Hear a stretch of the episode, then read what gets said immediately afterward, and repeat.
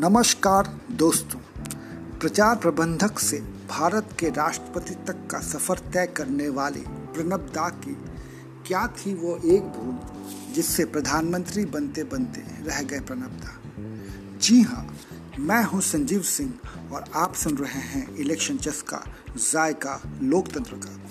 भारतीय राजनीति के ऐसे ही अनगिनत किस्से कहानियों को लेकर मैं एक बार फिर आपके बीच हाजिर हूँ। और आज का ये एपिसोड हम श्रद्धांजलि दे रहे हैं भारत माँ के उस सपूत को, जिनका नाम है प्रणब मुखर्जी, जो आज ही हमारे बीच से चले गए।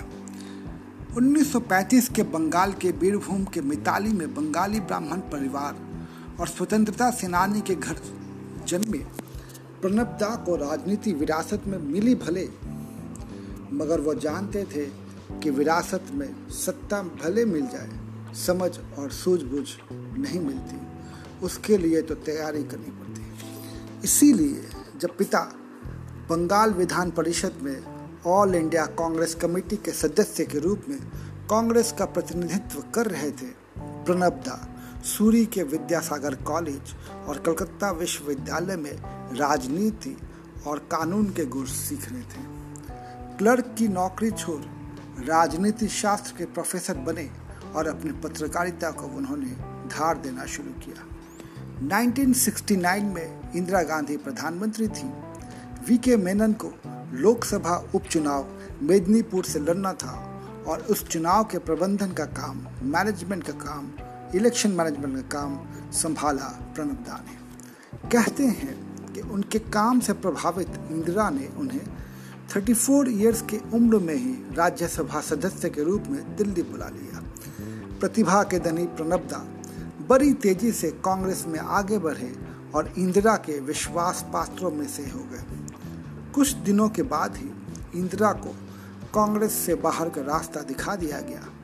इंदिरा ने कांग्रेस तोड़कर नई पार्टी कांग्रेस आर बना ली और 1971 का जो चुनाव लड़ा, वो चुनाव कांग्रेस ओ, यानी कि कांग्रेस ओरिजिनल और कांग्रेस आर के बीच में हुआ, जिसमें कांग्रेस ओ का सुपरा साफ़ हो गया। इसी दौरान इंदिरा ने प्रणब दा को सिद्धार्थ शंकर रे के विकल्प के रूप में तराशना शुरू कर दिया। 1971 के बाद प्रणब दा इंदिरा के इतने खास हो गए थे कि इमरजेंसी के दौरान उन पर संवैधानिक पदों से दुरुपयोग के गंभीर आरोप भी लगे। 1980 में जब इंदिरा गांधी की वापसी हुई, तब प्रणब दा उस कैबिनेट के नंबर टू जो प्रधानमंत्री के अनुपस्थिति में कैबिनेट की मीटिंग लेते थे। क्या हुई प्रणब दास से वो भूल जिससे अस्त होने लगा उनका राजनीतिक सफ़र? बीबीसी की माने तो 31 अक्टूबर 1984 को कलकत्ता से दिल्ली जाने वाले बोइंग 737 में राजीव गांधी, प्रणब मुखर्जी, शीला दीक्षित, उमाशंकर दीक्षित, गनी खान चौधरी, बलराम जाखड़ जैसे नेता थे। तभी दोपहर में कॉकपिट से बाहर निकलकर पायलट राजीव गांधी ने अपनी माँ की मौत का खबर सुना, आगे के कार्यवाही के सुझाव मांगे। कहते हैं, प्रणब दा ने तब उन्हें जवाहरलाल नेहरू के निधन के बाद कैबिनेट के सबसे वरिष्ठ मंत्री गुलजारी लाल नंदा को प्रधानमंत्री बनाए जाने की बात कही और परंपरा का हवाला दिया। शायद प्रणबदा नेहरू कांग्रेस और इंदिरा कांग्रेस में हो चुके अंतर को समझ नहीं पाए, जिसकी भारी कीमत उन्हें चुकानी पड़ी। राजीव गांधी के प्रधानमंत्री बनने के बाद जब चुनाव हुए तो देश ने बेटी इंदिरा की शहादत के गम में उनके बेटे राजीव की झोलियाँ भर दी। प्रचंड बहुमत से कांग्रेस 414 सीटों के साथ सत्ता में जमी रही। मगर इस बार राजीव कैबिनेट में नहीं थे तो माँ इंदिरा गांधी के कैबिनेट के वरिष्ठतम मंत्री प्रणब दा। क्षुब्ध प्रणब दा ने कांग्रेस छोड़ी और अलग पार्टी राष्ट्रीय सोशलिस्ट कांग्रेस बनाई। 1988 में अपने चाटुकारों से घिरे राजीव गांधी का सूर्यास्त होने लगा तो उन्हें सूर्योदय के उस साथी की याद आई और तीन साल बाद प्रणब दा की कांग्रेस में घर वापसी हुई। इन बीते तीन सालों में जहाँ प्रणब दा ने कांग्रेस और इंदिरा कांग्रेस के अंतर को समझा तो वहीं राजीव गांधी 1989 चुनाव हार कर प्रणब दा की कीमत को। 1991 में राजीव गांधी की हत्या के बाद इंदिरा कैबिनेट के दमदार चेहरे का नाम एक बार फिर प्रधानमंत्री के लिए मीडिया में उछला, मगर कुर्सी मिली, राजनीति में लगभग संन्यास ले चुके नरसिम्हा राव प्रणब दा को पहले योजना आयोग और फिर विदेश मंत्री से ही संतोष करना पड़ा, मगर प्रणब दा अब यथार्थवादी बन चुके थे। नरसिम्हा राव के अल्पमत सरकार के दौरान विपक्षी नेताओं में उनकी स्वीकारोक्ति बढ़ने लगी। प्रणब दा लो प्रोफ़ाइल में जीने लगे। कहते हैं कि इंदिरा गांधी के दमदार मंत्री के रूप में मनमोहन सिंह को रिज़र्व बैंक के गवर्नर के रूप में चिट्ठी सौंपने वाले प्रणब दा क्या जानते थे कि 24 साल बाद उसी व्यक्ति के कैबिनेट में उन्हें काम करना पड़ेगा? जी हाँ 2004 में सोनिया गांधी का प्रधानमंत्री बनना मुश्किल होने लगा तो एक बार फिर नाम उछला प्रणब दा का। मगर तब तक वो कांग्रेस और इंदिरा कांग्रेस के अंतर को भली भांति आत्मसार कर चुके थे। मीडिया के इस झांसे में नहीं आए और प्रणब दा मनमोहन सिंह के कैबिनेट में नंबर टू की तरह बने रहे। 2012 में उन्हें राष्ट्रपति का पद देकर कांग्रेस ने अंततः उनकी प्रतिभा का सम्मान कर दिया। प्रणब दास चले गए और छोड़ गए अपनी वो डायरी जिसमें उन्होंने अपने 40 साल के राजनीतिक सफ़र का वो हर लोखा जोखा लिखा है। इसका प्रकाशन उनके मरने के बाद ही होना है। देखना यह है कि इस डायरी में भारतीय राजनीति के क्या राज छुपे हैं। प्रणब दा ने राजनीति शास्त्र को सिर्फ़ पढ़ा ही नहीं, उनके सिद्धांतों को जिया। मेरी नज़र में उन्होंने उन सिद्धांतों की गोली बनाकर पी ली। इसीलिए वो अपने विचारों में लचीले, सबको साथ लेकर चलने वाले, यथार्थवाद में जीने वाले इस नेता को आज हम सबको आत्मसार करना चाहिए। जो राजनीति करना और सीखना चाहते हैं। प्रणब दा ने उन सभी वंशवादी नेताओं को सीखने की ज़रूरत है। आज विपक्ष में बैठे कांग्रेस के लिए प्रणब दा से बढ़िया मार्गदर्शक नहीं मिल सकता। उम्मीद है कि अगर कांग्रेस के नेता मेरी ये पॉडकास्ट को सुन रहे होंगे तो इस पर गौर करेंगे। मेरे लिए व्यक्तिगत रूप से 80 के दशक में अटल बिहारी वाजपेयी के बाद जिस नेता ने सबसे ज़्यादा प्रभावित किया, वो नेता थे प्रणब दा मैंने जब दो दशक पहले चुनावी सर्वेक्षण ओपिनियन पोल एग्जिट पोल शुरू किया था तो मेरा यह मानना था कि भारत में राजनीति सिर्फ़ आंकड़ों से नहीं समझा जा सकता। मेरे इस सोच के जीते जागते प्रमाण बने प्रणब मुखर्जी। मेरी ओर से इलेक्शन चस्का के श्रोताओं दर्शकों और पाठकों की ओर से तथा पूरे देशवासियों की तरफ से भारत माँ के इस सपूत को शत शत नमान जय हिंद प्रणब दा আপনি যেখানে থাকেন ভালো থাকবেন আপনার লস বঙ্গাল পশ্চিমবঙ্গ ভারত আর আমার কোটি কোটি মানুষ কখনো ভুলতে পারবো না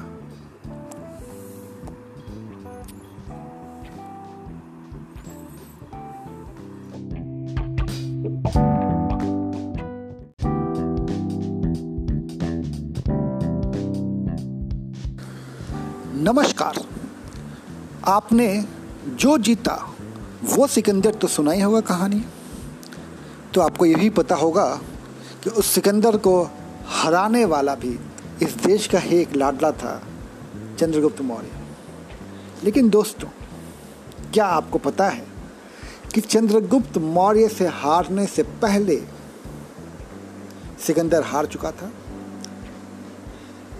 सिकंदर के एक लाख पचासी हज़ार फौजों पे भारी पड़ गई थी आठ हज़ार पाँच सौ फौजों की टुकड़ियाँ। कौन थी वो? था नहीं। जी हाँ दोस्तों, कौन थी वो जिसकी साढ़े आठ हज़ार फौजियों, जिसमें एक भी पुरुष नहीं था, ने सिकंदर को पानी पिला दिया और सिकंदर मैदान छोड़कर भाग गया। दोस्तों मैं अक्सर कहता हूँ कि इतिहास के किताबों में से कुछ पन्ने फाड़ देने से इतिहास नहीं बदलता। बदलती है तो सिर्फ़ इतिहास की किताब, जो आगे चलकर एक परिहास बन जाता है। दोस्तों, मैं संजीव सिंह, इलेक्शन चस्का में आपके स्वागत है, और भारतीय राजनीति और इतिहास के ऐसे ही कहे, अनकहे, सुने, अनसुने, किस्से कहानियों को लेकर एक बार फिर मैं आपके सामने हाजिर हूँ। और आज हम बात करने जा रहे हैं भारत की उस बेटी को और भारत की उस बेटी का जिसने अपने साढ़े आठ हज़ार के सहेलियों की फौज लेकर, जिसमें एक भी पुरुष ने सिकंदर के नाक में दम कर दिया था और सिकंदर को खदेड़ दिया था। जी हाँ आज बात कर रहे हैं भारत के कठ गणराज्य की राजकुमारी कावेड़िका के बारे में। राजकुमारी कावेड़िका सिंधु नदी के उत्तर में कठ गणराज्य की राज्य की राजकुमारी होती थी। वो एक बहुत ही कुशल योद्धा थी। रणनीति और दुश्मनों के युद्ध चक्रव्यूह को तोड़ने में पारंगत थी। राजकुमारी कावेड़िका ने अपने बचपन की सहेलियों के साथ फौज बनाई थी। इनका बचपन के खेल में भी शत्रुओं से देश को मुक्त करवाना और फिर शत्रुओं को दंड प्रदान करना ही खेल होता था। राजकुमारी में वीरता और देशभक्ति बचपन से ही थी। जिस उम्र में लड़कियाँ गुड्डे, गुड्डी का शादी और खेल खेलते थे, उस उम्र में राजकुमारी काविर का शत्रु सेना का दमन कर देश को मुक्त करवाना और इस तरह के खेल खेलती थी। धनुर्विद्या के सारे कुलों, कलाओं में वो निपुण थी। तलवार बाजी जब करने उतरती थी तो दोनों हाथों में तलवार लिए लड़ती थी और एक तलवार कमर पे लटकी हुई रहती थी। अपने गुरु से जीतकर राजकुमारी काविड़का ने सबसे शूरवीर शिष्यों में अपना नाम दर्ज करवा लिया था।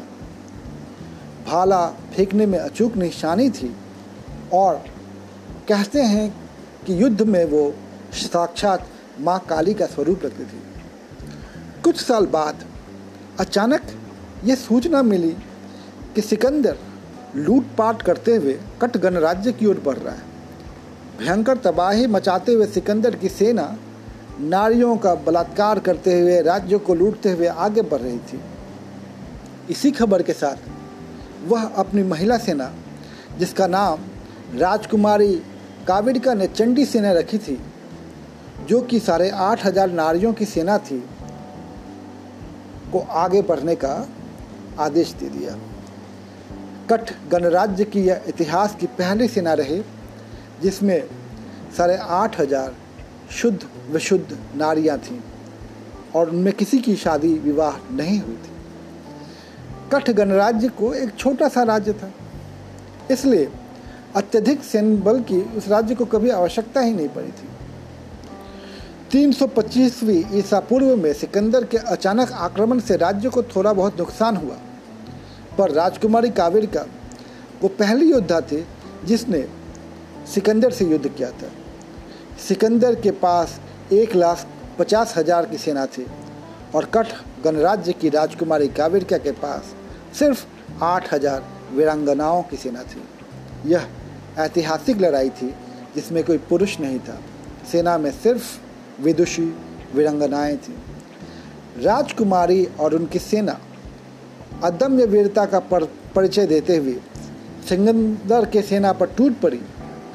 युद्ध नीति बनाने में जो कुशल होता है युद्ध में कहते हैं जीत उसी की होती है। रण कौशल का परिचय देते हुए राजकुमारी ने सिकंदर से युद्ध करना शुरू किया। सिकंदर ने पहले सोचा नारियों की फौज मुट्ठी भर सैनिक काफ़ी होंगे। पहले दिन, सिकंदर ने आठ हज़ार पाँच सौ नारियों की फौज से लड़ने के लिए पच्चीस हज़ार की सेना को भेजा। उनमें से एक भी ज़िंदा वापस नहीं आया। और राजकुमार काविरका की सेना को मानो, स्वयं माँ भवानी का वरदान प्राप्त हुआ, जो बिना रुके देखे चंद मिनटों में ही सिकंदर की पच्चीस हज़ार सेना को गाजर और मूली की तरह काटती चली गई राजकुमारी की सेना में पचास से भी कम वीरांगनाएँ घायल हुई थी, पर मृत्यु किसी की नहीं हुई थी। सिकंदर की सेना में कोई वापस लौटा नहीं था। अब दूसरी युद्ध नीति के अनुसार सिकंदर ने चालीस हज़ार का दूसरा दस्ता भेजा। उत्तर पूर्व पश्चिमी तीनों की दिशा में घेराबंदी करना शुरू किया। परंतु राजकुमारी सिक, सिकंदर जैसी कायर तो नहीं थी। खुद सैन्य संचालन कर रही थी और उनके निर्देशानुसार सेना तीनों भागों में बंटकर लड़ाई करने लगी। राजकुमारी के हाथों बुरी तरह से परास्त हो गई सिकंदर की सेना। तीसरी और अंतिम पचासी हज़ार दस्ता का मोर्चा के लिए खुद सिकंदर आया। सिकंदर के सेना में मार काट मचा दिया। नंगी तलवार लिए राजकुमारी कावेड़का ने अपनी सेना के साथ सिकंदर को अपनी सेना लेकर सिंध के पार भागने पर मजबूर कर दिया। इतनी भयंकर तबाही से पूरी तरह से डर कर सैन्य के साथ पीछे हटने पर सिकंदर मजबूर हो गया। इस महाप्रलयकारी अंतिम युद्ध में उत्कट गणराज्य के आठ हज़ार पाँच सौ में से सिर्फ़ दो हज़ार सात सौ पचास साहसी वीरंगानाओं ने भारत माता को अपना रक्त अभिषेक चढ़ाकर वीरगति गले लगा ली। इतिहास के दस्तावेज़ में ऐसे वीरांगनाओं का नाम आखिर क्यों नहीं है, ये सोचने की बात है। और मैं हमेशा एक बात कहता हूँ कि क्या इतिहास के किताबों से चंद पन्ने फाड़ लेने से इतिहास बदल जाता है? नहीं दोस्तों बदलती है तो सिर्फ़ इतिहास की किताब। क्योंकि इतिहास तो इंतज़ार करता है, किसी का, कोई आएगा एक दिन और उसे खोज कर वो सम्मान देगा। दोस्तों, आज हमने आपको भारत माँ की उस वीरंगना बेटी को और उसकी कहानी को इसलिए सुनाया कि हम भूल न जाएँ। आइए याद करें और उस वीरंगनाओं को वो सम्मान दें जिस सम्मान की वो हकदार थी।